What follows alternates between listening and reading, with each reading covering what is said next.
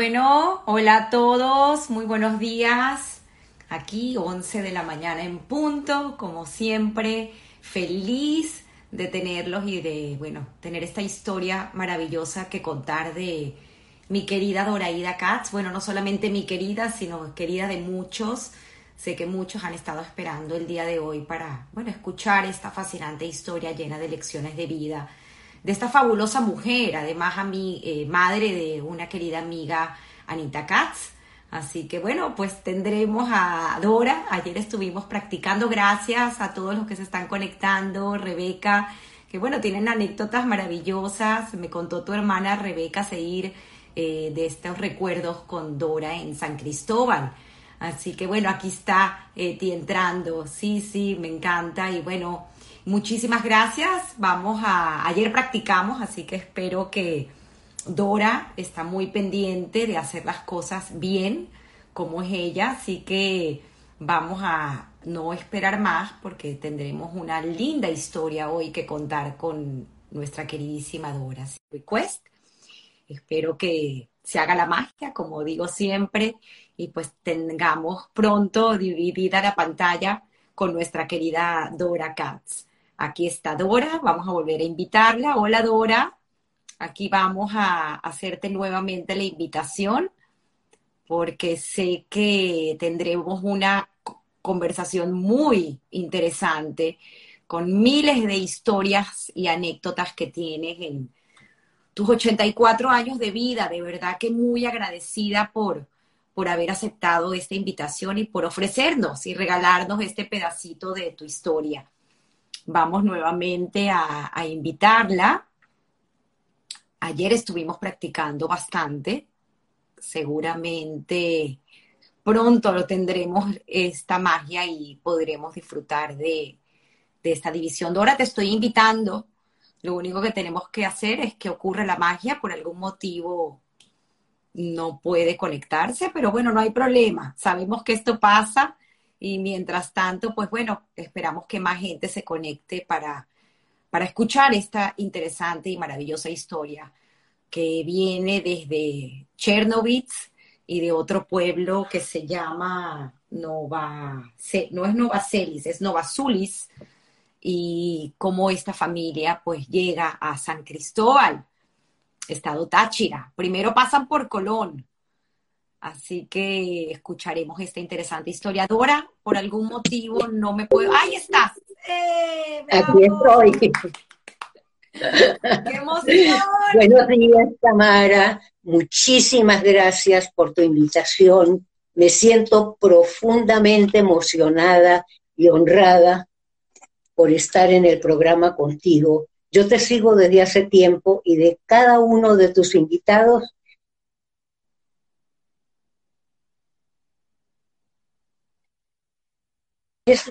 ¿Me oyes bien? Sí, sí, tranquila, Dora. Sé que estás cerca del router, muy importante, y cualquier cosa, no te preocupes, que aquí estamos preparados.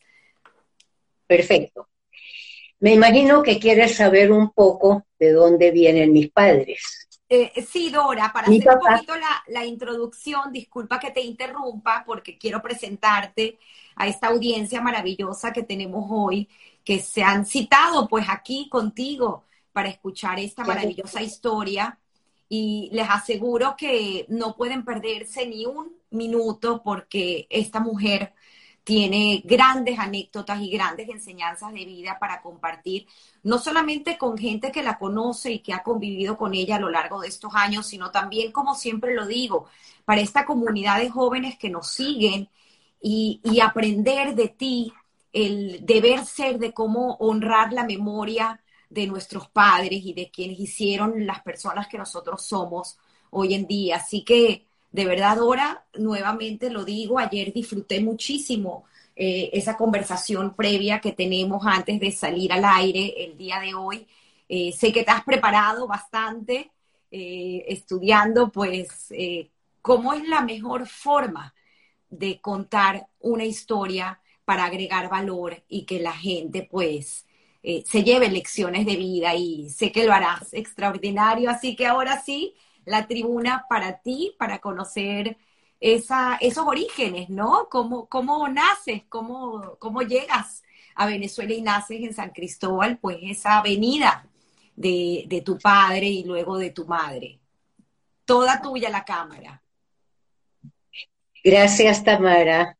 Nací en San Cristóbal, estado Táchira, un 7 de octubre de 1937. Como dijiste, con el favor de Dios, dentro de pronto cumplo 84 años. Y quiero transmitirles un poquito la historia de mi vida, de mis padres. Mi papá salió de Rumanía. En aquel entonces Chernobyl no pertenecía a Rumanía, sino a la monarquía austrohúngara. Él se fue en el año 29 huyendo de la, perdón, de que lo reclutaran, porque parece que era sumamente difícil. Había un amigo de él en Venezuela que le escribió que acá, y con mucha veracidad, que este país es una maravilla. Entonces él se vino sin saber para dónde iba ni con qué. En aquel entonces, en sus papeles, él estaba como Moshe Moritz. Cuando llega a La Guaira, ve un aviso grande que decía reencauchadora Martín. Le gustó mucho lo de Martín y menos mal que no dijo reencauchadora. esperaba un eh, correligionario que le dio una maleta con schmates, con trapos, y le asignó un lugar de trabajo en Colón, el estado Táchira.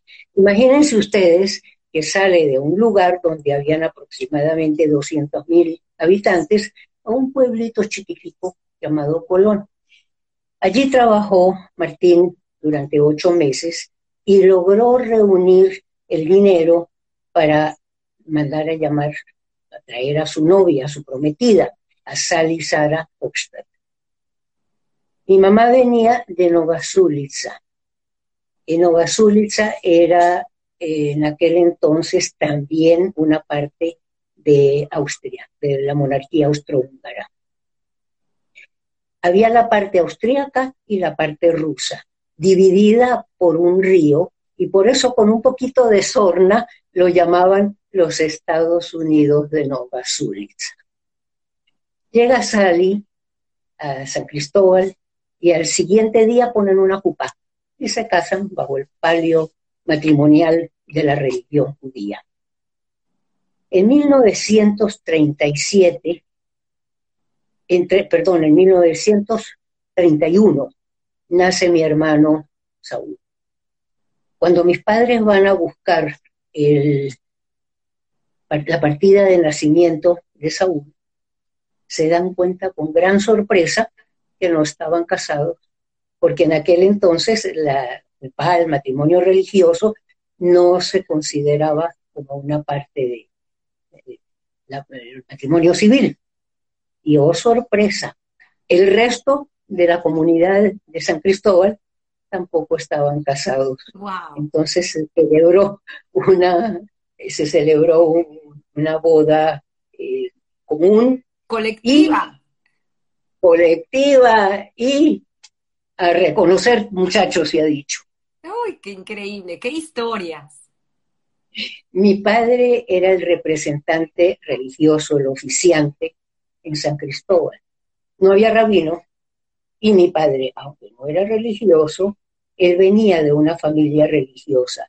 Mi abuelo, su padre, Joel David, era sofer, un escribano de material eh, religioso. En aquel entonces había una falacia, que los judíos teníamos cuernos y rabo, y que eh, celebrábamos la Pascua judía, el Pesach, con sangre de niños. Entonces mi padre entabló una relación muy linda con el clero para demostrarles lo contrario. Eh, los sacerdotes lo llamaban colega y las monjitas le decían hermano Martín. Mi papá, papá tenía una voz muy linda y se sabía todos los rezos. Las bodas generalmente se celebraban en casa de la novia y el resto de las ceremonias religiosas en donde estuviese el Sefer Torah en ese momento, que era como itinerante. Y llegaron a celebrar Pesaj en la mesa de, tu casa. Este, este sacerdotes y estas monjas eran invitadas y bienvenidas a casa. Así es. Mi padre en cada Pesaj invitaba a una monja y a un sacerdote y les, explicaba lo que estaba rezando. Y recuerdo que a nuestros invitados les gustaba mucho la matzá, el panásimo, y le ponían jaroset, que es una pasta hecha de manzanas ralladas, nueces, azúcar y vino de consagrar.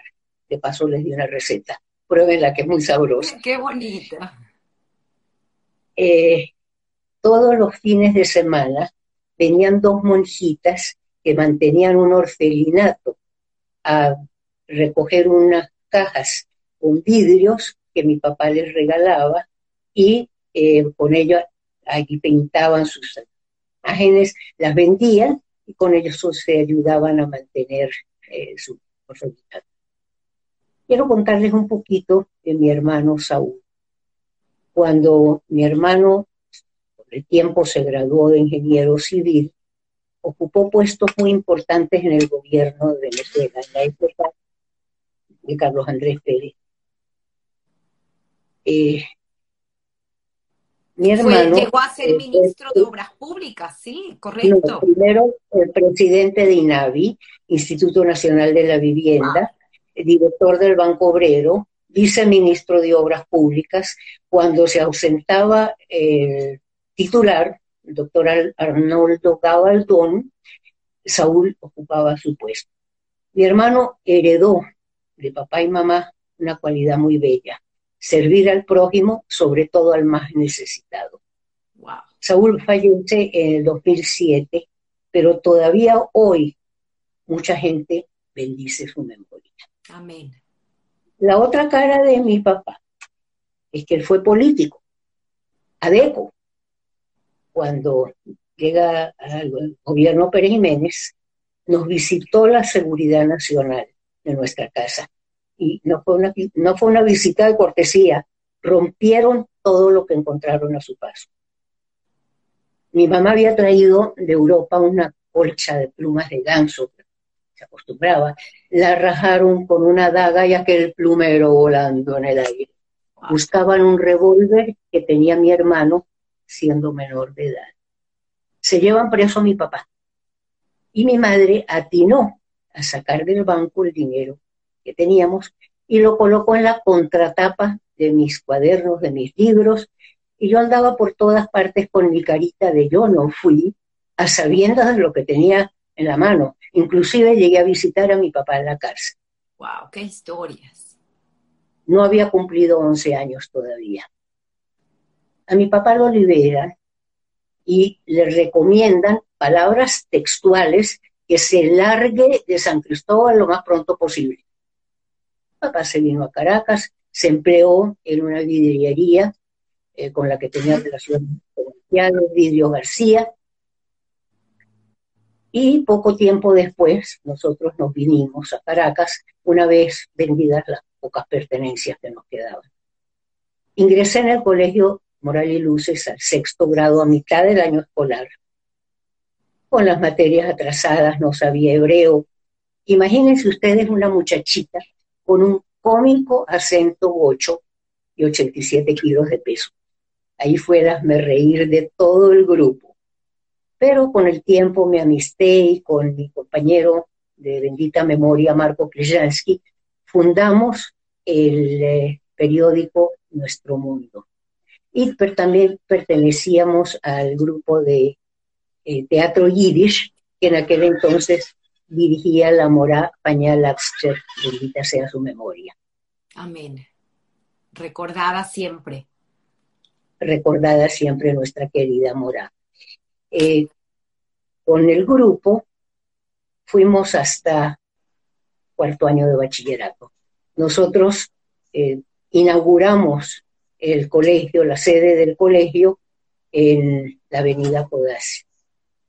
Terminamos el cuarto año de bachillerato y como no había quinto año, porque en aquel entonces todavía no estaban listos los laboratorios, apadrinados por eh, el profesor José Rafael Cortesía, ingresamos todos al Liceo Andrés Bello. Allí vi por primera vez cara a cara la pobreza. Teníamos varios compañeros que descargaban camiones en el mercado mayorista. Se quedaban dormidos en el pupitre y no tenían los bolívares para... Eh, perdón, ¿por qué suena eso? No tenían los dos bolívares para comprar su almuerzo, pero éramos un grupo muy solidario y nunca les faltó la bandejita con comida a estos compañeros. Yo era la única judía de ese salón, éramos 60 alumnos. Wow, qué manera de, exponerte y, siempre trayendo pues ese aprendizaje de casa, de tener esa solidaridad y además de, del colegio, ¿no? nunca, me hicieron, nunca me hicieron sentir, nunca me hicieron sentir que soy judía. Eh, quiero hacer notar que de estos compañeros, uno de ellos llegó a ser un prestigioso médico. Querer es poder. Una vez graduada de bachiller, coaccionada por mis padres, ingreso a la Universidad Central de Venezuela a estudiar farmacia. Ellos querían abrir una farmacia, necesitaban un regente y yo quería ser profesora y aprender idiomas. Wow. De esa época tengo un recuerdo muy hermoso. Pertenecía al Orfeón Universitario que dirigía el maestro Vinicio Adames. Por cierto, todo ese grupo pereció un 3 de septiembre de 1976, cuando iban a un concurso de eh, corales en Barcelona, España. Era un avión de la Fuerza Armada venezolana que se estrelló en las Islas Azores por culpa de un huracán, el huracán Emi. Sí, fue una tragedia eh, triste para el, para el mundo de la música en ese entonces. Una, una pérdida. Cuentan que encontraron al maestro Vinicio con la batuta en una mano y una partitura del himno nacional en la otra. Wow. Seguramente es lo que estaban ensayando en ese momento. Que Dios los tenga en la gloria. Amén. Y para aquella época. Finalmente, ¿qué pasa con esa carrera de farmacia? Porque al final, no me gustó para nada. no, exacto. No me gustó, amiguita. Además, estas cosas forzadas y coaccionadas no funcionan. Para esa época, conocí a Adalberto Katz, Alberto para sus amigos, que tú también conociste hace mucho tiempo. Nos enamoramos, comenzamos a salir, nos casamos en 1956 y nuestro matrimonio duró 52 años y tres meses, hasta su fallecimiento hace 13 años. Dios lo tenga en la gloria. Alberto tenía 30 años para ese entonces, cuando te pidió la mano y tú tenías Y yo tenía 18. Un poquito de la historia de Alberto. Él nació en Slatinske Doli, Checoslovaquia, pero se consideraba húngaro porque él estudió en, en Budapest. Era panadero, pastelero de profesión y en aquel entonces en Hungría era obligatorio estudiar una profesión, una carrera técnica o un oficio al mismo tiempo que el bachillerato. Cuando vio lo que estaba sucediendo con los judíos, consiguió papeles falsos con el nombre de Ijo Vela, más húngaro imposible. Se alistó en el ejército alemán, en el SS, en la boca del lobo hay que tener valentía. Y su unidad fue enviada a Ingolstadt, Alemania. Allá él manejaba una ambulancia. Cuando se enteró que los americanos habían entrado, se escapó y se escondió en un pajar abandonado. Allí habían unos enseres domésticos y dos gallinas ponedoras que lo alimentaron durante seis días. Probablemente por algún ruido que emitió, irrumpe un soldado americano y lo apunta. Lo único que él sabía decir en inglés era, I am a Jew, I am a Jew. El soldado lo mira con extrañeza al americano, trata de comunicarse con él. Aparentemente no había un idioma en común. Ya adivinaron en qué idioma se lograron comunicar. En Yiddish. Wow. El, americano le pide que haga una oración sobre el pan, la mochila de Minaretz, una oración sobre el vino, y todavía no estaba completamente convencido. Entonces le dice, ¿qué recitas cuando estrenas un traje nuevo? Esa es una oración que no muchos judíos conocen, a menos que sean religiosos o vengan de una familia religiosa. Alberto no era religioso, su mamá sí lo era y su papá era ateo. Una linda combinación. ¿Puedo recitar esa oración? Por supuesto, por favor, Dora.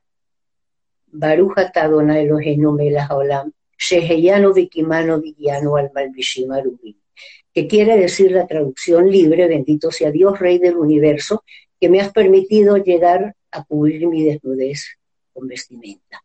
Ahí le creyó.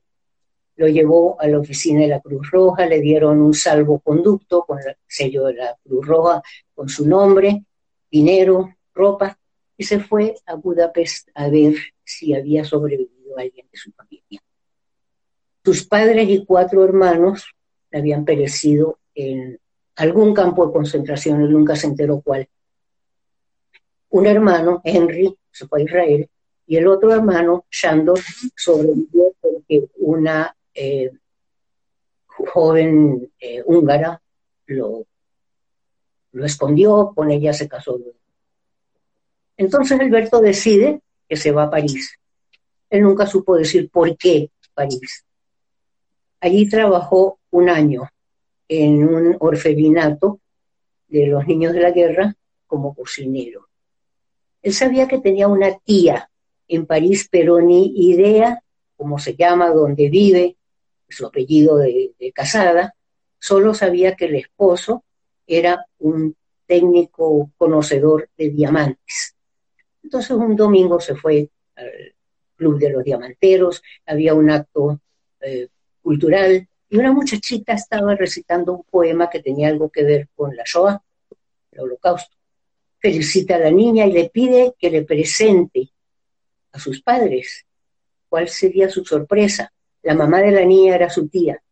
¡Wow! que de Rivka Müller ahora se llamaba Rita Löw. Los tíos venían a Venezuela y él decide que él también viene a Venezuela. Llega a Caracas, a La Guaira, por supuesto, porque venía en barco, en el año 1947. En esa época, el gobierno venezolano le otorgaba una subvención a los recién llegados de 7 bolívares 50 que alcanzaba perfectamente para las tres comidas y em, una pensión también por el mismo tiempo. Qué bondadoso este pueblo venezolano, cómo acogió a tantos inmigrantes. A los pocos días consigue trabajo en la casa del doctor Alejandro Pietri, el padre de doña, eh, de doña Alicia Caldera. Manejó taxi, él manejó el eh, camión del retablo de las maravillas de la bailarina del pueblo, Yolanda Moreno. Un día veo un anuncio en el periódico que se venden dos máquinas de hacer helados en Barquisimeto. Bueno, vamos a Barquisimeto, dice él. Compró las dos máquinas, alquiló un eh, garaje en el paraíso, se asesoró, aprendió a hacer helados y vio que los heladitos son así como crema y está ubicado en el paraíso y allí nace la Crema Paraíso. En el año 51, esa empresa que le trae tantos recuerdos a muchas generaciones y de la cual yo me vanaglorio de ser el cofundadora y en estos momentos una pieza de museo.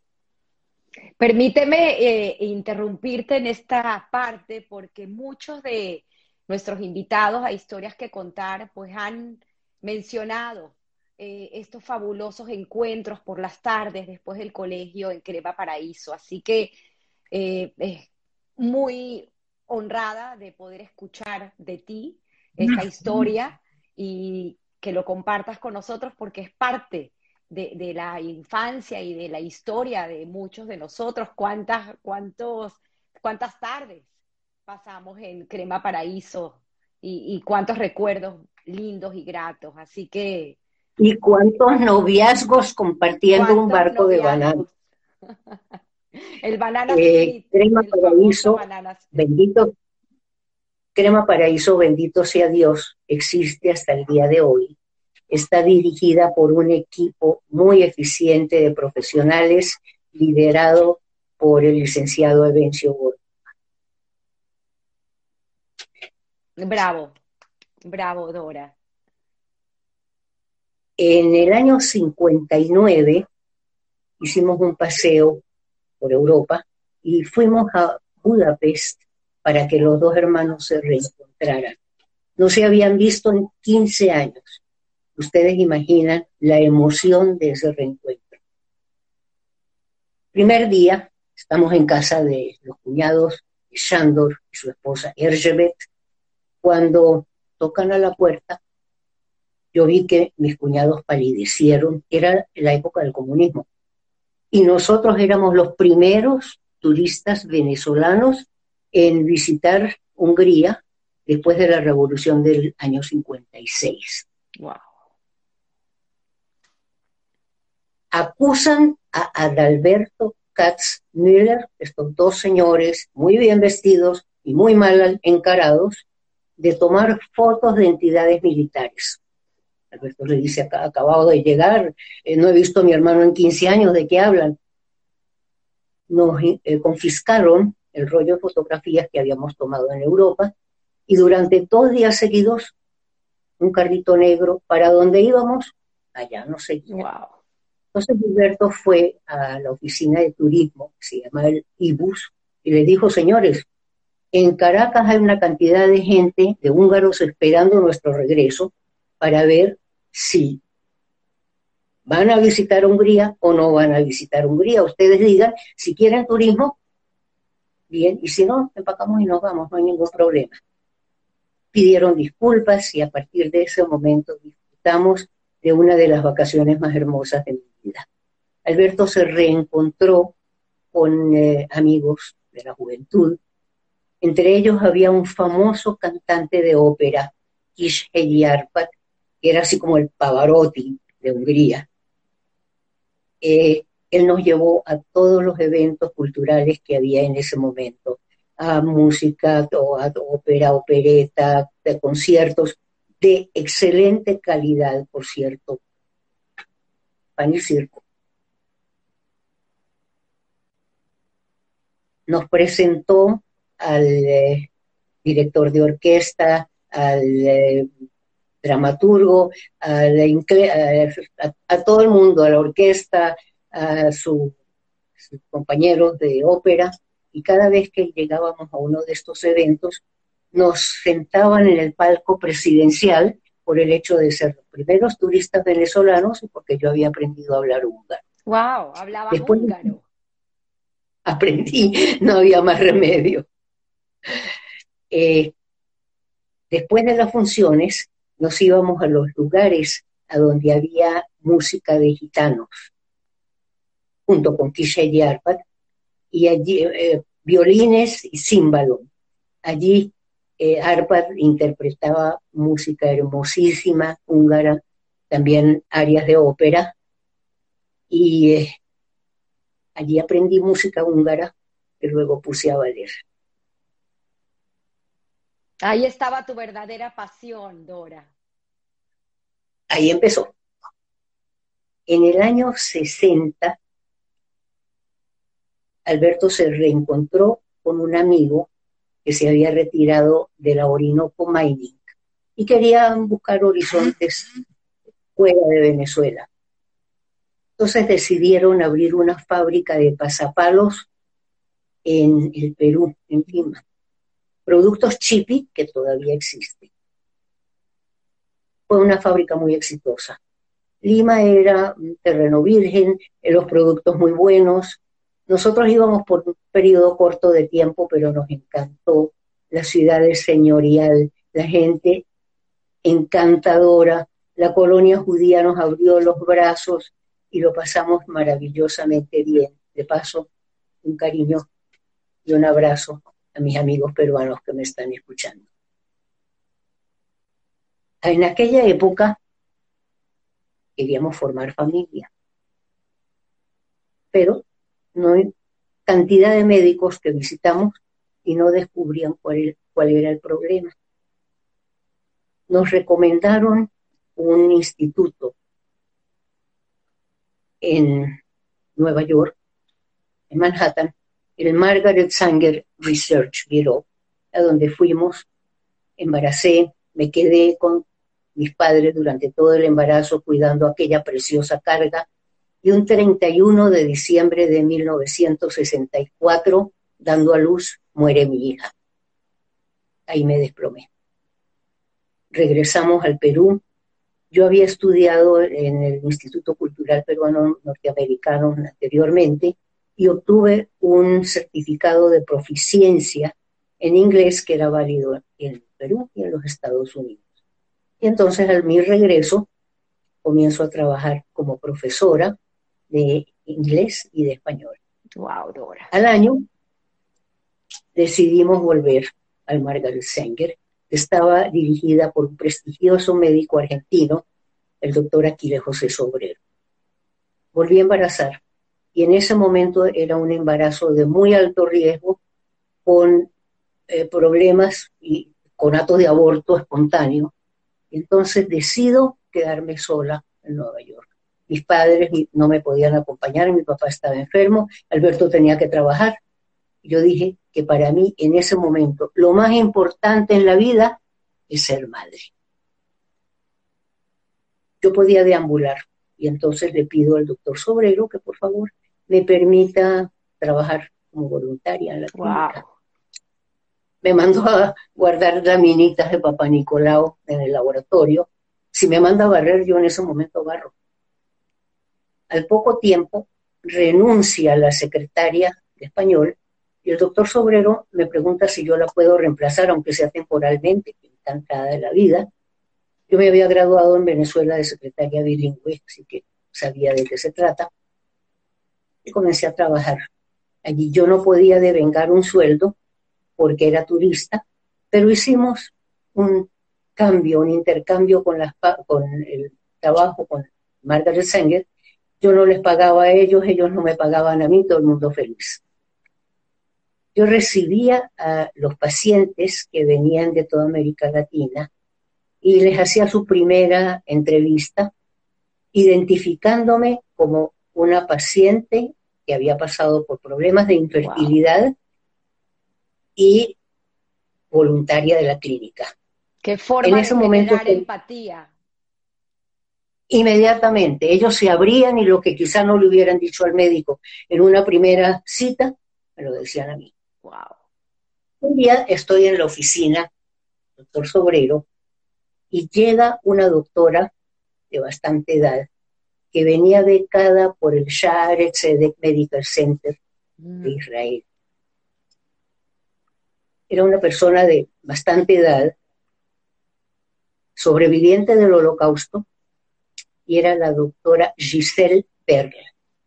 Giselle se ocupaba en el campo de concentración en practicar abortos con lo que encontrara a mano, porque sabía que si descubrían que la mujer estaba embarazada, iba derechito al crematorio.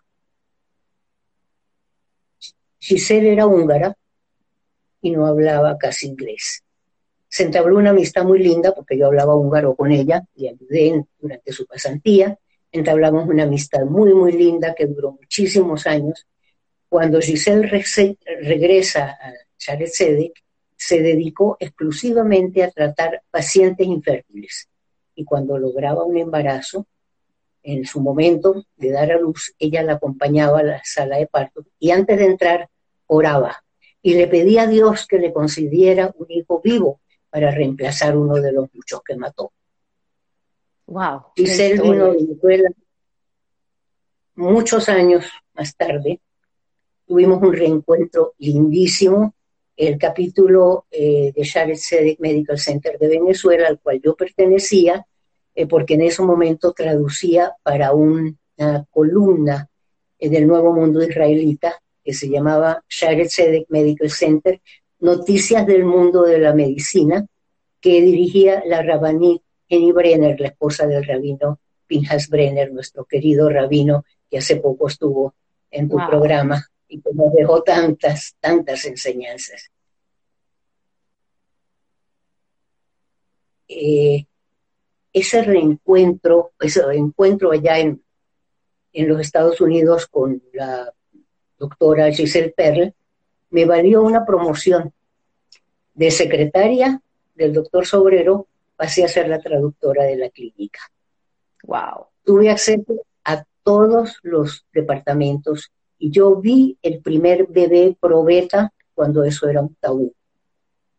Revisaba los trabajos de eh, el inglés de los trabajos de los becarios y dictaba charlas a jovencitas latinoamericanas sobre anticonceptivos y control de natalidad. Allá ellas venían acompañadas por sus representantes, por su mamá, y cuando el representante firmaba un permiso, se le daba un, un eh, intrauterino, generalmente un dispositivo intrauterino, o una inyección de anticonceptivos de larga duración, porque sabíamos que la muchachita no se iba a tomar la pastilla. Y a todas estas, Dora, tú estabas eh, embarazada. Embarazada, embarazada. Barrigón, permiso. Lejaim. Lejaim. Me gustó mucho esto de las traducciones médicas y me inscribí en la universidad, en NYU. Era un curso de traducciones médico-científicas mis compañeros se burlaban de mí, me decían, te vas a graduar suma cum bebé.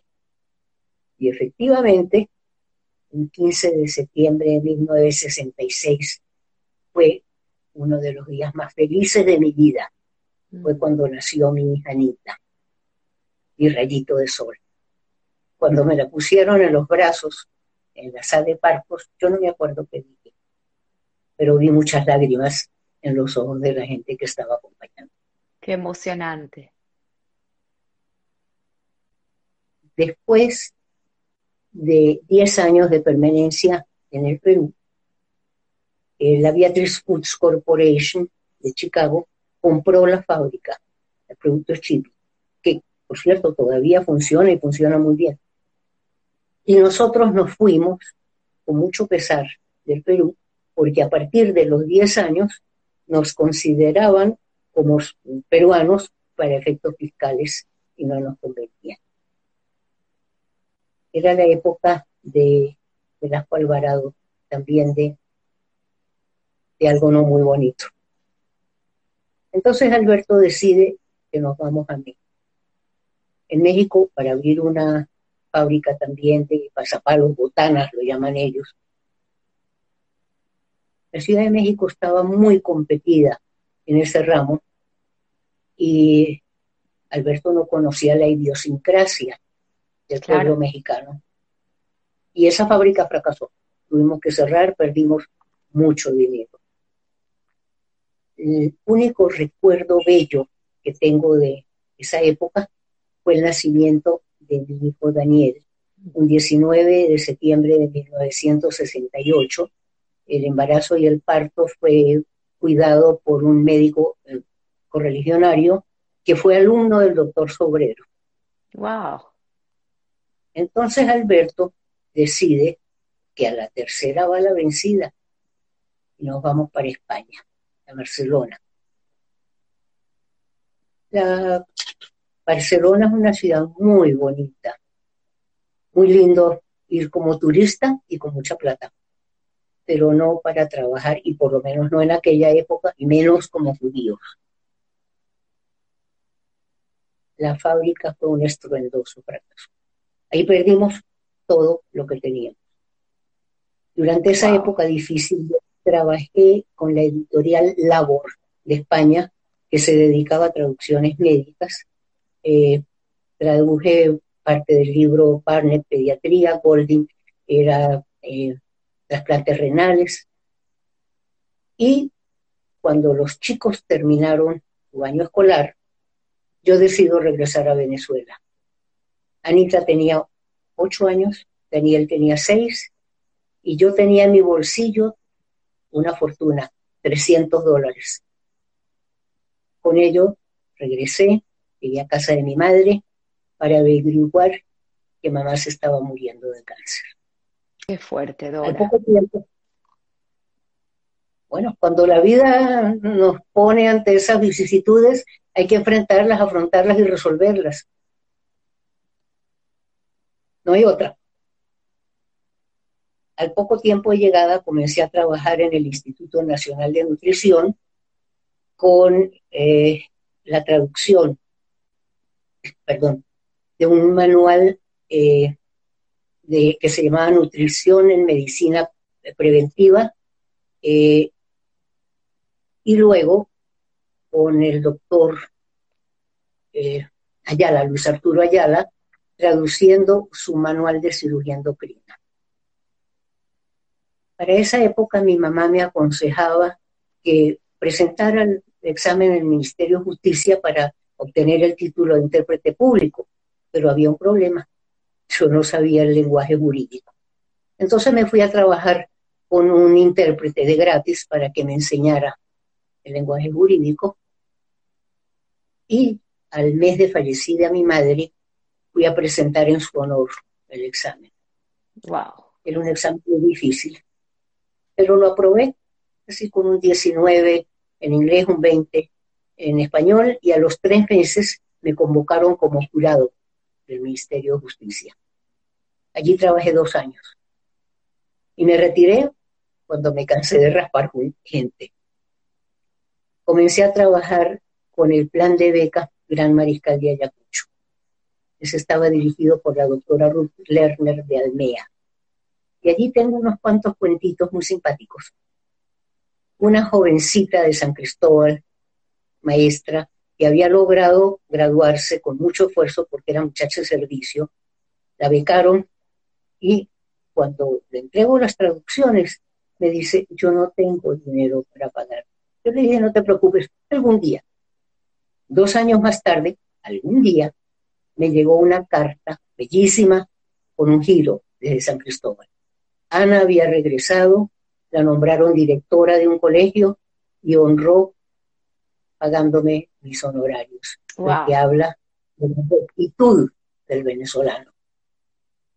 Otro simpático hecho fue un joven médico, quizás el más joven de su promoción, por eso lo recordaba, era deportista y lo becaron para hacer un curso de medicina deportiva.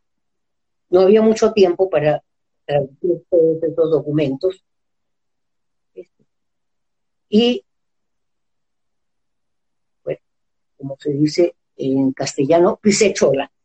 En aquel entonces no había computadora, nosotros trabajábamos con una máquina de escribir. Y el doctorcito se fue. Pasaron muchos años, tal vez 15, y un día estoy haciendo una clase de spinning y veo que el instructor me mira, mira. Yo digo para mis adentros, bueno, ¿y qué le pasa a este? Nunca he visto una vieja encaramada en una bicicleta de spinning. Termina la clase y se me acerca y me dice así como con mucha humildad, disculpe, usted no es la traductora, la señora Doraida Katz. Y en ese momento lo reconocí y le dije, tú eres Francisco Peroso. Hasta el día de hoy, mi entrañable amigo, y él me llama su madrina. Qué historias, Dora, qué historias. Permiso.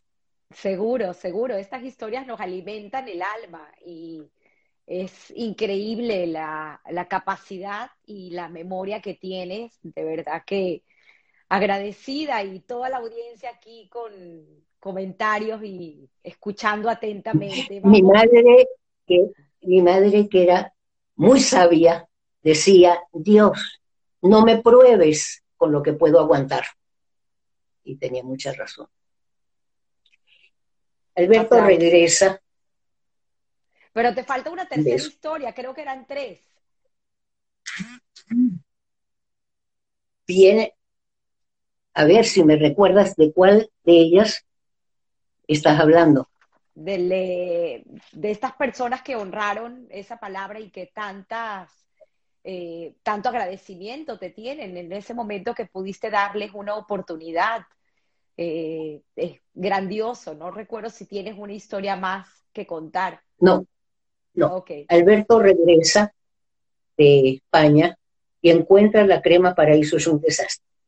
Estaba en manos de su hermano Henry, que habíamos traído de Israel con su esposa y sus niños, niñas. Y claro, el hermano. Para poner, en contexto, Dora, tú regresas sola a Venezuela y Alberto se queda en España. Seis meses. Pues, Seis meses, tratando de finiquitar, de poner en orden y volver a Venezuela con la esperanza de encontrar su crema paraíso bollante. Pero se llevó una sorpresa. El hermano Henry le ofrece un puesto como empleado. Alberto, con un salario exiguo, por decirlo menos. Una época sumamente difícil, económicamente, de mucha presión. Pero Alberto, él no se amilanaba. Le compró las acciones al hermano y poco a poco fue eh, levantando la fábrica hasta hacer nuevas cursales, eh, una fábrica que se construyó en Guarenas y en unos años Crema Paraíso volvió a florecer. Pero mientras tanto, yo trabajaba con mis traducciones y un día llega un amigo mío que conocía desde el Perú, que tenía en Israel una eh, agencia, de, una empresa de turismo. Y me pide, como era la Venezuela Saudita, él me pide que yo sea su representante aquí en Venezuela. Y qué sé yo de viajes. Pero acepté. Wow. Entonces me inscribí en un curso de tráfico aéreo. Un día, el profesor, el instructor, está hablando de Alemania y dice, qué lástima que Hitler no acabó con todos los judíos.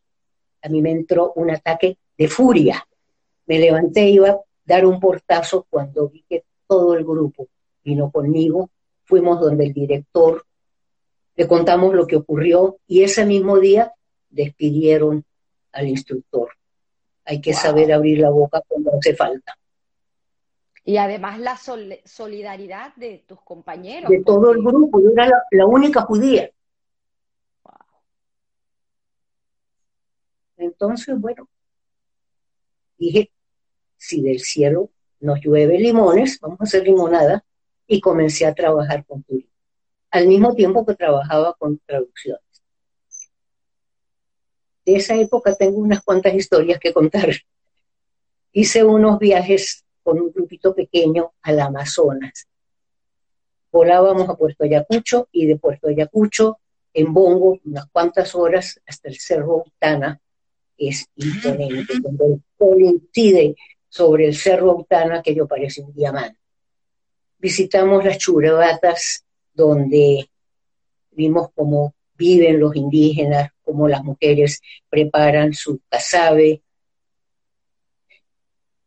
fuimos a la isla Ratón, donde una maestra, yo la llamaba la Piero polaca, porque era mm, de mamá Pieroa y de papá polaco, la maestra mm, Carmen Mikulinski, que había creado una escuelita donde los niñitos venían remando con su canoa y les enseñaba en Pieroa y en español, un primor.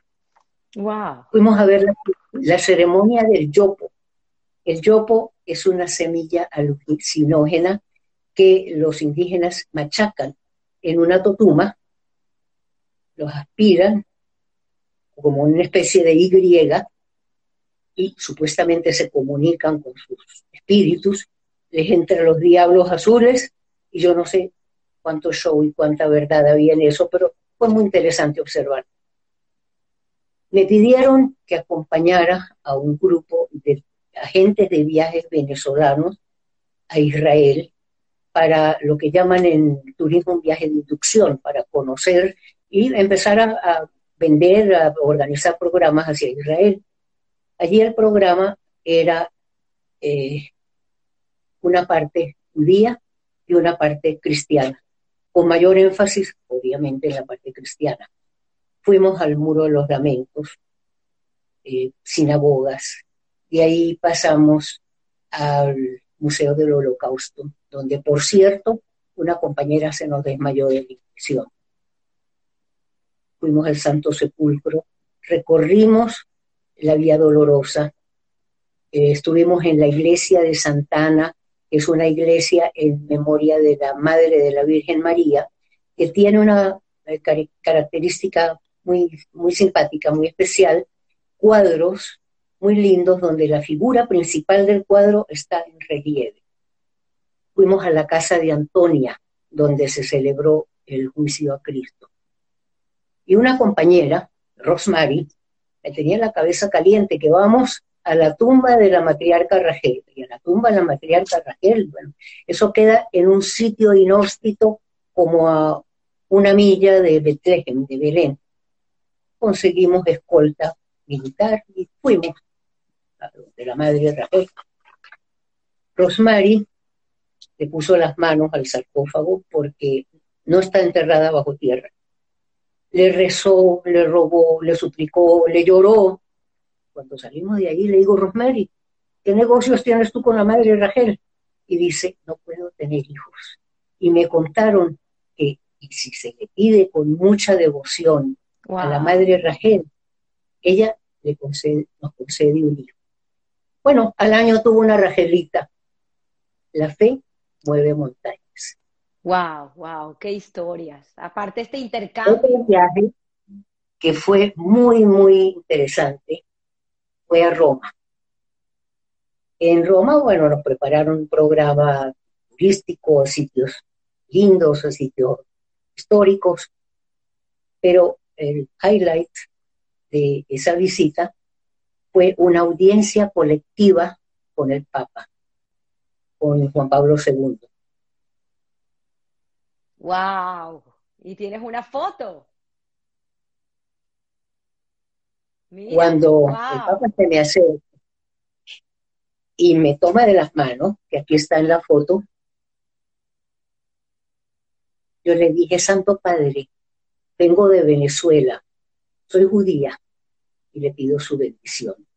Y él en perfecto castellano me dijo, hija, Dios es uno solo para todos. Que Dios te bendiga. Me hizo la señal de la cruz y yo me volví gelatina. Él tenía algo que no era de este mundo.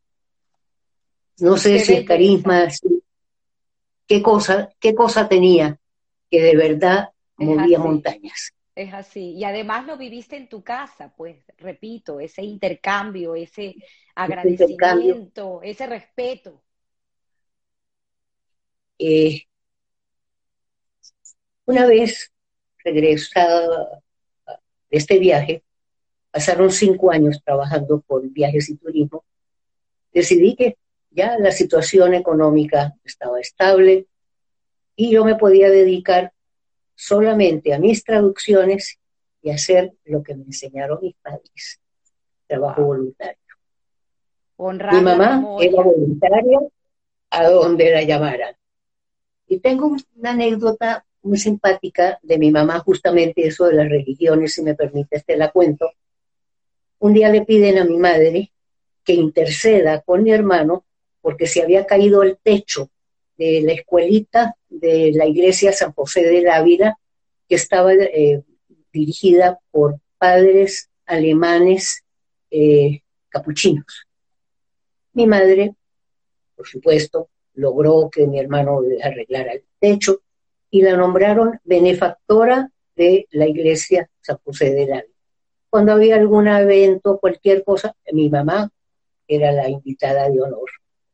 Cuando fallece mi madre, el prior, el padre Otto, dijo una misa en memoria de su hermana María, su hermana Sara, a la cual asistí con mucho respeto y con un gran agradecimiento. Comienzo mi trabajo voluntario como traductora con la comunidad.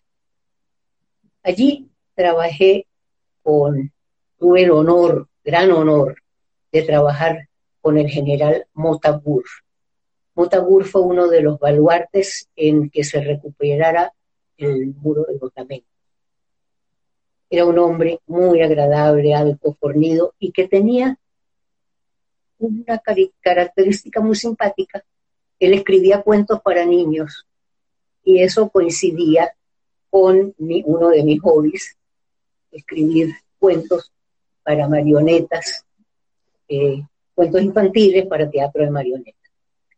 Trabajé con Beate Clarksfeld, la cazadora de nazis, católica, alemana, casada con judío, su padre era un nazi y ella decidió que se iba a dedicar a trabajar, a buscar nazis y lo encontraba hasta debajo de la tierra. Daniel Barak, ingeniero mecánico contratado por el IDIC, el Instituto Venezolano de Investigaciones Científicas, para arreglarle, poner en marcha unas máquinas. Él hizo un manual, y ese manual yo lo traduje para el IDIC, pero Daniel Barak tenía una fundación en Israel llamada Milbat. Ellos se dedicaban a fabricar dispositivos para ayudarle a las personas con discapacidad. Él dictó muchas charlas, de las cuales yo fui traductora en consecutivas, apoyándome en las diapositivas que él proyectaba en la pared, en donde lo llamaran en los hospitales, en las clínicas, en los colegios, y un joven comunitario, a quien le pedí permiso para echar el cuento, Meyer Abadi Freilich, se enamoró del proyecto y fue becado a Milbat. Él cuenta que uno de sus pacientitos era un niño eh, cuadraplégico, que lo único que podía mover era el cuello. Entonces él le fabricó un collar que cuando el niño movía el cuello, se activaba un perrito de juguete. Wow.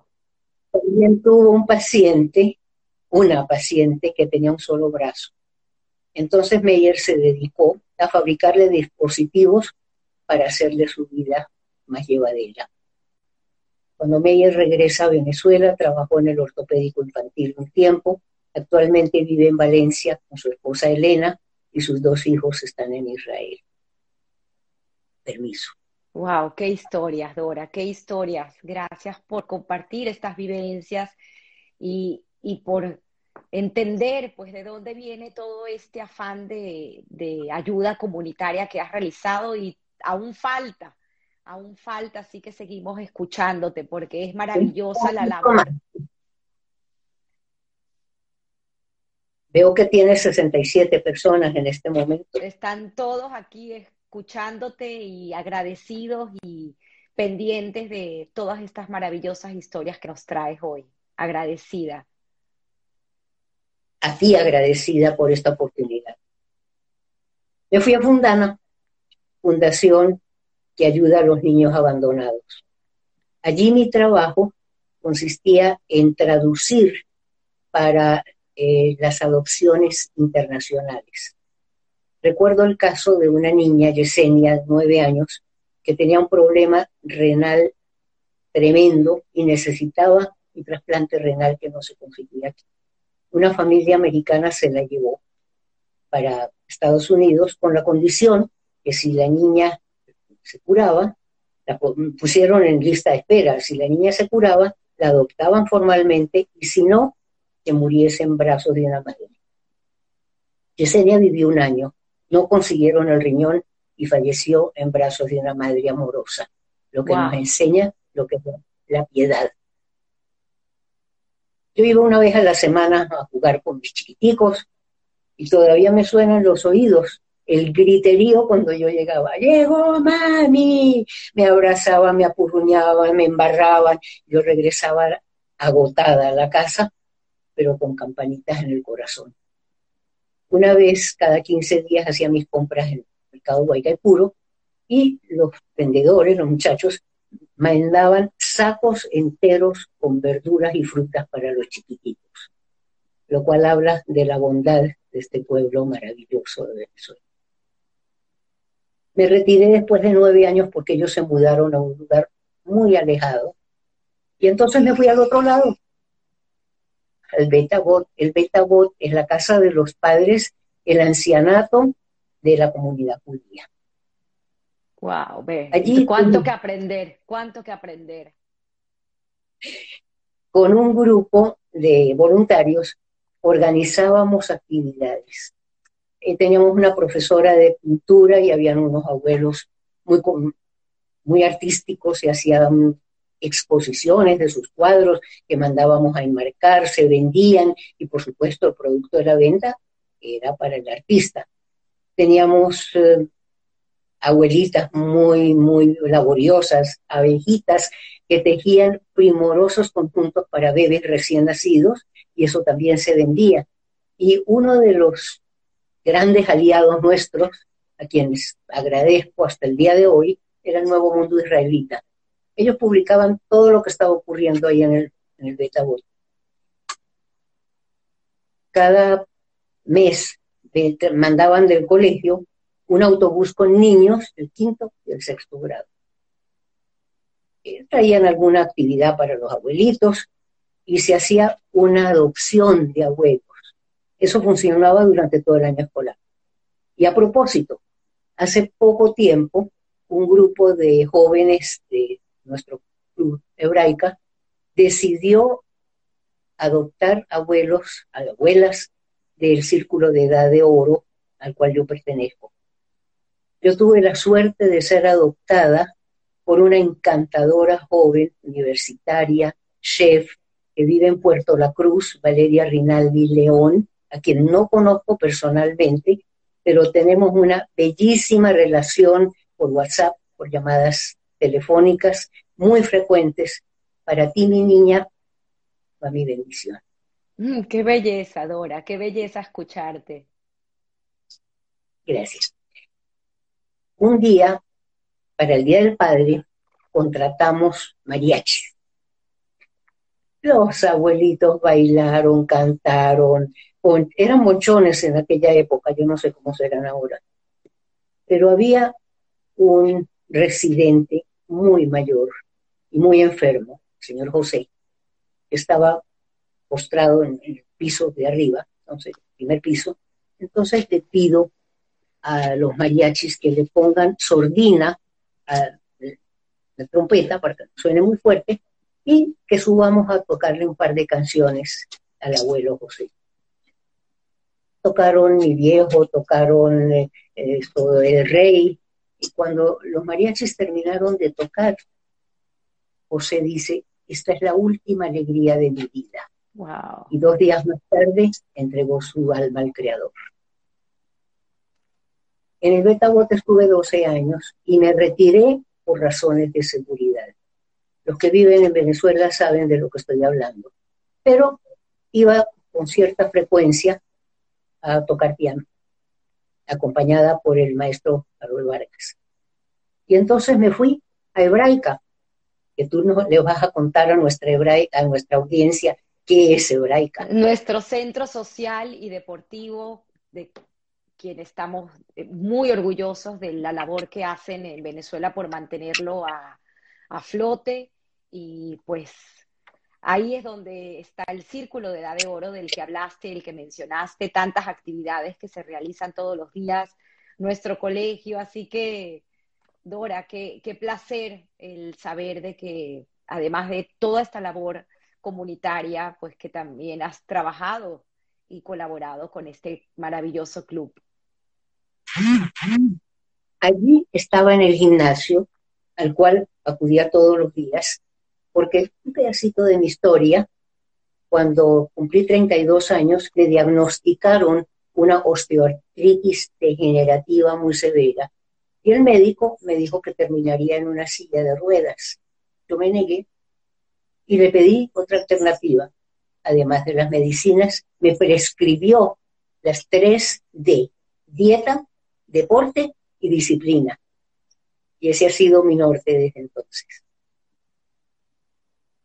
Wow, aquí tenemos a la doctora Juana Frontera que te está escuchando y siguiéndote y creo que viene como anillo al dedo estos consejos que nos das. Mi queridísima amiga Juana de muchos años. Allí con un grupo de voluntarios realizamos dos desfiles de modas. Eh, un desfile de, de trajes de baño alrededor de la piscina, el primer salón de arte que se abrió en Hebraica. Participaron 64 artistas, pintores, comunitarios y no comunitarios. Esa exposición duró una semana, atendida por un eficientísimo grupo de damas de protocolo, y al final se hizo una subasta que fue muy exitosa. Me pidieron que le enseñara a los chiquitos del coro infantil una canción emblemática del repertorio yiddish, y aquí les quiero contar que de mi madre, de bendita memoria, heredé un camión de música yiddish de la vieja guardia, que le transmití al profesor Harold Vargas. Les enseñé Tumba la Laica, y eso era para inaugurar la menorá, el candelabro que está cerca de la entrada del Salón Jerusalén, en memoria de la familia Schlosser. Durante los ensayos, eh, yo me ponía en música, eso se llama guataquear, tocar por oído, y el profesor Harold Vargas me acompañaba con la flauta traversa, cuatro, y entonces se me ocurre otra loquera, inscribirme en la escuela de música de Hebraica. No, para. Cuando llego a, atención al socio y le digo a la señorita, eh, vine a inscribirme en la cátedra de música de la escuela. Y ella me miró como quien ve llegar un marciano y me dice, no hay cátedra de piano para adultos. Le dije, pues ábranla pidió un código, la abrió y éramos 12 alumnos, todos adultos. Wow, maravilloso. Con ese grupo, bueno, se inauguró el candelabro y fue una sensación porque era un secreto el que los niños iban a cantar en Yiddish. ¿Se imaginan ustedes estos muchachitos de 8 o 9 años cantando en Yiddish? Con el grupo, con, con hebraica, eh, nos pidieron que ocho alumnos, éramos de la escuela de música, fuésemos a tocar al Conservatorio de Música de Shoham. Shoham es la ciudad hermana de Caracas, en Israel. En Israel, wow. En Israel. Fue una experiencia bellísima. Nos adoptaron personas que pertenecían a la coral Shoham Beshir, que había estado en Venezuela anteriormente y que yo tuve también el orgullo de acompañar a todas partes. Y recuerdo que cuando fuimos a visitar la sinagoga Tiferet Israel, espontáneamente se subieron a una tarima e interpretaron un amén que hasta las paredes templaron. ¡Wow! En Israel eh, tocamos, por supuesto, en el conservatorio, nos paseamos por distintos lugares, éramos ocho alumnos, yo era la más vieja, por supuesto, el profesor Harold Vargas, Gloria Ruiz, la directora, y el Hassan Pedro Ster. Dos visitas que me marcaron en ese periodo. Una fue a un lugar donde se vive la experiencia de ser ciego. Allí con, creo que tú estuviste en un lugar así, me has mencionado. El Museo de los Ciegos, sí, el Museo de los Ciegos en Israel, en un poquito las afueras de Tel Aviv, es 100% recomendable. Cuenta tu historia. Con el tacto, el olfato y el oído, teníamos que adivinar lo que estaba ocurriendo y adivinar cómo es la vida de los invidentes. Otra visita que me impactó fue a un eh, teatro de personas mayores, todos discapacitados. Wow. Eran artistas mm, profesionales, muchos sobrevivientes de la guerra, y se llamaba Nalagats, no solo de pan. Ellos comenzaban su obra amasando pan en la escena, mientras cada uno contaba su historia. Ahí habían ciegos, sordos, mudos, tartamudos. Me preguntarás, bueno, ¿y cómo hacían los mudos para contar la historia? Por el sistema Braille. Y había una pantalla donde salía escrito en hebreo, en árabe y en inglés lo que estaba sucediendo. Mientras amasaban su pan, lo ponían a hornear ahí mismo en el escenario y mientras cada uno contaba su historia. Cuando estaba listo, bueno, esa historia la tejían con una obra de teatro, muy impactante. Cuando terminaba la obra, el pan estaba listo. Lo sacaban del horno, aquello olía gloria. Lo rebanaban y pedían que fuésemos a compartir el pan y a conversar con los actores. Me tocó hablar con una señora sobreviviente del holocausto, rusa, pianista, que había visto frustrada su carrera porque quedó ciega. Ella decía que lo único que extrañaba y quería era ver una vez más el rostro de su madre. Todos salimos llorando de allá, pero con una enseñanza muy importante.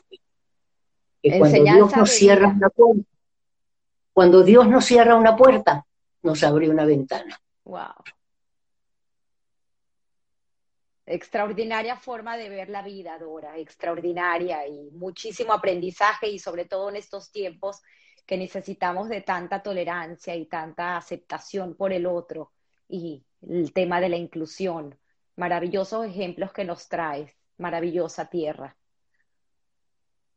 De esta experiencia, la que mayor impacto causó en mi vida fue mi trabajo con los sobrevivientes del holocausto. Un día una señora me llama y me pide que si por favor yo le puedo llenar una planilla. Mucho gusto, mi trabajo, yo no sabía de qué se trata. Eso más que una planilla parecía una sábana. Ahí tenía que contar todo lo que le ocurrió durante la guerra. Y el propósito era recibir una, eh, una bonificación de los bancos europeos y de los Estados Unidos, la Claims Conference Fund 2. Cuando termino, de, entrego el documento a la señora, ella me pregunta cuánto me debe. Y yo le dije una bendición. Nunca pensé que me iban a caer tantas bendiciones. Eh, atendí a 156 casos, a cuál más horroroso. De ellos, 117 lograron tener una modificación o como lo quieran llamar, una restitución. No, sé, ellos lo llamaban Wiedergutmachung, como restaurar algo que, que les quitaron. no les quiero amargar el almuerzo, pero sí les voy a contar un par de casos. Verónica, húngara, cantante, profesora de música, fue violada por seis nazis. La embarazaron. Le practicaron un aborto en la mesa de la cocina. La dejaron estéril. Le golpearon la espalda con un rejo con nudos con el tiempo, su espalda, su columna vertebral colapsó y ella terminó en una silla de ruedas. Ella recibió 14 mil dólares que no compensan su sufrimiento, pero le ayudaron a vivir con dignidad los pocos años que le quedaban. Una gemela que me contó lo que el diabólico doctor Mengele le hizo en vivo y en directo, y yo que supuestamente estaba curtida porque había atendido tantos casos, me desmayé. Fuerte. Un tercer caso, donde le arrancaron de los brazos a una madre, su bebé, lo lanzaron al aire a ver cuántas balas le cabían antes de que cayera muerto al suelo. Permiso. Sin palabras. Y todavía hay gente que se atreve a negar que existió el holocausto. Eh, la Claims Conference otorgaba 360 euros mensuales a cada uno de los sobrevivientes que calificaban de haber sufrido lo suficiente o una suma global de hasta 14 mil dólares.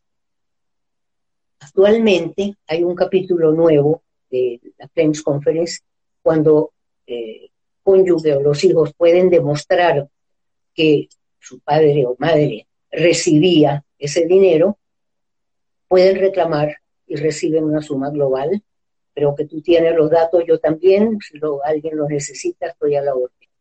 Sí, correcto.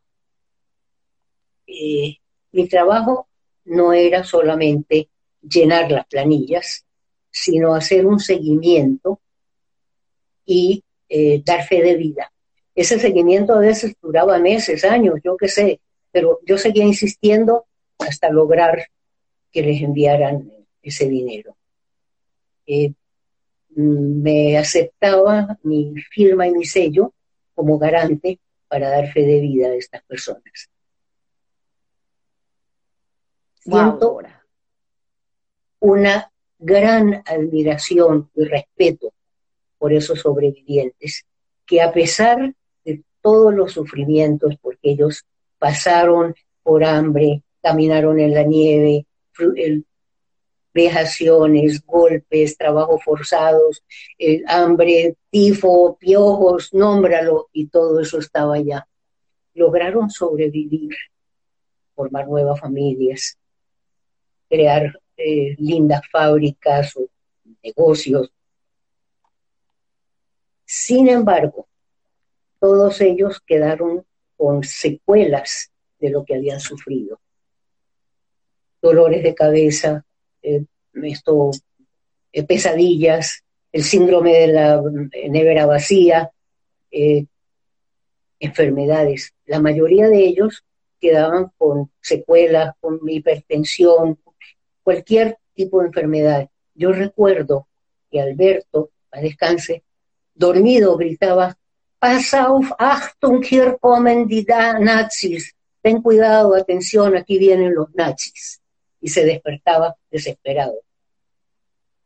Aquí llegamos a la era de la pandemia, cuando mis amigas, vecinas se quejaban de que tenían que estar encerrados en la casa. Yo les preguntaba, ¿tienen techo, agua, teléfono, internet? trabajo, internet. Eh, ¿De qué se quejan? En el campo de concentración no había nada de eso y sin embargo sobrevivieron. Así es. Y aquí llegamos a un periodo del agradecimiento, de dar gracias a Dios cada instante por las bondades que estamos recibiendo. Primeramente, por estar viva, por mi salud, por mi bella familia, por mi hija Anita, mi yerno Marcelo, mi, perdón, mi hijo Daniel, mis lindos nietos, Aarón, Yael, Eitan, Michael, Josh, y por sobrevivir cada momento con cosas que a nosotros nos parecían tan normales, respirar, ¿y quién no respira? Pero respirar sin una cámara de oxígeno, conseguir medicamentos, conseguir atención médica, tener trabajo. Grandes bendiciones. Wow. Ven tus preguntas, Es, es, sin palabras, Dora. Es increíble escucharte, tantas lecciones de vida. Eh, de verdad que me dejas con, con, el corazón y con el alma llena. Y no estoy segura que no solamente a mí, sino a toda la audiencia que te ha escuchado. Eh, hay una parte que se nos olvidó mencionar, que son tus tres CDs de música y tu proyecto musical que tienes en estos momentos en, pandemia también, porque eh, aquí voy. haces videos con, tu música, eh, música venezolana, música irish, música internacional. Eh, puse en mis historias algunos de, de estos videos que me has mandado y que me encantaría, pues ya te lo dije, tenemos el proyecto de subir tu música a WhatsApp, así que coméntanos un poco acerca de, de esto y además con esta, este elemento eh, que mencionaste de tu artritis, porque si quieres muéstranos tus dedos en la pantalla y, y con estas manos haces que brille eh, lo que tocas en el piano. Y la verdad que es una manera de, honrar, honrar el querer vivir, honrar el tema del agradecimiento, el cual he venido escuchando a lo largo de varias de las historias que contar. Al final termina siendo nuestro mayor valor para vivir y seguir en este plano terrenal. Agradecer siempre. Con la música, olvidé contarles con el maestro Harold Vargas, hicimos sin fines de lucro tres CDs, porque nosotros conformamos el dúo High, y aquí les muestro. Ahí está tu CD. Se llama High. Uno de el tema High. Se llama High 18. En, fonética significa vida y además las letras tienen eh, el equivalente a los números y el número, eh, la, la, la palabra high, que significa vida, es el número 18. Por eso es que el número 18, pues, es un número de suerte, de vida, de tantas cosas. Flor de Loto, en honor a una canción chirense eh, de Juan de Dios Galaviz, porque el maestro Harold Vargas también es tachirense, él es de Colón. Aquí había una mezcla de música de todas partes y aquí está Dora Cazarol Vargas.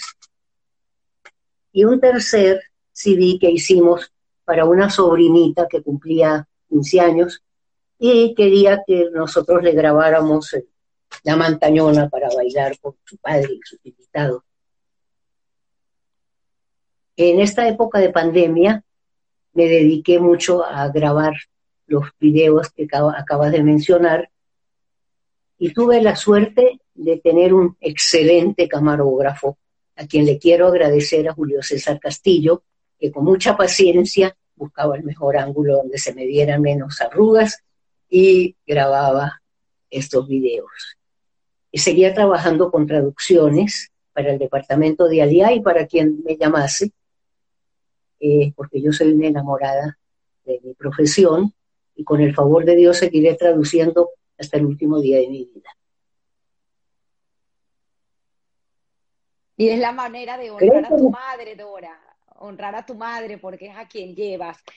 Eh, ¿Suerte o trabajo, Dora? Esta pregunta que siempre traigo de, de a quien yo admiro muchísimo, que es Guy Ross, y que siempre finaliza sus programas con, con esta pregunta y a quien yo humildemente me he robado para hacérsela a mis invitados un poquito de los dos. Saber reconocer cuando la suerte toca nuestras puertas y alimentarla con mucho trabajo, con ilusión, con optimismo, con ganas de salir adelante, con no dejarnos vencer por las vicisitudes de la vida, porque la vida tiene vicisitudes, obviamente, no todo puede ser alegre, no todo puede ser bello. Mantenerse cerca de sus familiares, de sus amigos, honrar a sus padres en vida, porque como decía mi Santa Madre, después de muerto, ¿para qué sombrero? Wow, Dora, maravilloso. Te quiero leer algunos de los mensajes de estas casi 70 personas que han estado esta hora y media casi escuchándote. Dice Inés, eh, Irene Granaular, eres inspiradora, mi Dorita. Ivonne eh, News, eh, Ivonne New, Dora, que Dios te bendiga, qué placer escucharte. Pili Modroño, madre mía, amo a esta maravillosa mujer. Dios te bendiga por siempre, muchísimas gracias. Daniel Barnaghi, gracias por una hermandad de vida, te quiero mucho. Andy Fisher, muy enriquecedora entrevista. Gracias, señora Dora, por compartir tan interesantes experiencias. Julio César Castillo, la señora Dora traduce los informes médicos a honorem. Es cierto, es impresionante. Lo hablábamos ayer con Julio César fuera de cámara, Dora. Eh, tienes que creerte eh, esta labor humanitaria que has hecho a lo largo de tu vida y esta manera de honrar a tus padres, eh, dando desde lo que sabes hacer y siempre buscando el bienestar y buscando esa sonrisa al que te está viendo y el que está del otro lado. De verdad que se me para la piel hablando de ti, honrada nuevamente. Voy a seguir leyendo algunos otros mensajes que no quiero dejar por fuera. sí, sí. Perdón, Irene Egan es la hija del profesor Edmond Egan, que compuso el tango israelí Habibi que tú pusiste al principio. Wow. Así que gracias mi saludo, Irene. Qué bonito. Gracias, Irene, por estar aquí. Leisita, que ha estado desde el principio fascinada con toda tu historia. Qué bendición poder verte. Yolanda Benzaquén, mujer inteligente. Qué orgullo escucharte. Palo de mujer, de acuerdo con Sara Pfeffer, palo de mujer. Aronchi, nuestro querido Aarón Cohen, Dice, qué belleza, estuvo aquí también escuchándote. Mario Andrés Reyes, mi admiración y mi respeto. Adriana Coriat, qué gratificante. Eh, Eliana Cohen dice, aplausos de pie, yo también estoy de acuerdo en decirlo, aplausos de pie, mi querida Dora, una entrevista de lujo. Cuando sea grande quiero ser como tú, me encanta, me encanta. Eh, seguimos con más mensajes. Dice... Eh, eh, Elisa, Elisa Abo, manos benditas. Anita, tu hija. Dora es un motor imparable, lleno de optimismo, que inspira a todos los que tenemos la suerte de tenerla cerca. Anita, qué belleza. sigo leyendo más mensajes. Dice Irene nuevamente, mujer increíble. Fefer, tía, qué lindo verte, contar tus historias. Se me vienen a la cabeza tantos recuerdos bonitos en Lima y en Caracas. Eres una mujer muy admirable y extraordinaria. Wow, qué belleza, qué belleza. Sigo leyendo Rebeca Seir, que estuvo junto con su hermana también a lo largo de toda la entrevista escuchándote. Impresionante historia de Oraída y gracias Tamara por brindarnos esta impresionante entrevista. Gracias de verdad por estar. Rayes es admirable mujer, eh, Daniel Barnaghi agradece las traducciones que hiciste para sus padres. Invaluable, eh, invaluable el amor. Qué belleza, qué belleza, de verdad. Yo agradecí a Raquel Berkovich, recuerdo que escribió, lo voy a buscar, dice, nunca podré olvidar y agrego mi presencia también ante esta, eh, este testimonio de Raquel, el piano, el canto y el show de marionetas en tu casa en Altamira. Qué bonitos recuerdos, de verdad. Y bueno, Dora, te dejo la palestra para que te despidas. Dice Isidoro Essenfeld, aquí está escribiendo, dice Doraida, gracias por compartir todas estas historias que son enriquecedoras, debes escribirlas, así es, hay que sacar un libro. Y aquí tenemos a Meni Abramovich, Emanuel, nuestro querido Emanuel también, que los liga, pues esa eh, indiscutible amor por la música que tienen ambos, nuestra querida y admirada amiga. Eh, Miguel, este no sé quién es, un Singer, pero no sé quién es, gran motivadora. Eh, felicidades, eh, muchísimas gracias. Y bueno, aquí otro, Abraham Ratchenberg. Saludos, Dora, amiga de mi mamá, Adela Casés. Un gran abrazo. Bueno, infinitos mensajes tienes aquí, Jalfón, Alegría Jalfón, una mujer admirable y bueno, muchísima gente que ha expresado el cariño y el agradecimiento que te tenemos de haberte escuchado el día de hoy y haber compartido tus historias. Dejo para que te despidas y les recuerdo que eh, la historia estará colgada en nuestro canal de YouTube. Estamos también ya en Spotify, en audio y en eh, Apple Podcast. Y pues Dora, tienes el eh, trabajo ahorita de pues subir tu música para poder nosotros deleitarnos a la nube. Así que esperamos, por favor, que pronto esa magia suceda. Te dejo para que te despidas y agradecida con todos por otra historia que contar. Primeramente, te mando una bendición. Que Dios te bendiga y que puedas seguir con esta labor tan bella que nos deja a cada quien una enseñanza. Y segundo, agradecer a, los mensajes tan hermosos de gente que conozco y algunos de personas que ni siquiera conozco. Y por la paciencia de haberme escuchado, en la seguridad de que Dios está con nosotros. En estos momentos, tan solo le pido a Dios, en el ocaso de mi vida, salud, sanidad mental, lucidez. Amén. Y cuando llegue, y cuando llegue el momento, una muerte piadosa. Amén, Dora. Gracias, gracias. Corrijo que no fue Alegría Jalfón, sino Abraham Jalfón, el que te mandó un abrazo. Así que gracias nuevamente y bueno, feliz tarde, feliz domingo. Dora, larga vida para ti y nuevamente agradecida por haber compartido tu historia. Un abrazo. La doctora Juana Fronteras te manda un beso. Amén. Gracias. Paula Troconis. Un abrazo para todos. Gente, muchísima gente. Un abrazo, un abrazo a todos. Habibi, tango israelí, música de quien fuera mi profesor Edmond Egan Cicronole Braja, grabación Julio César Castillo, interpretadora Katz, julio del 2020.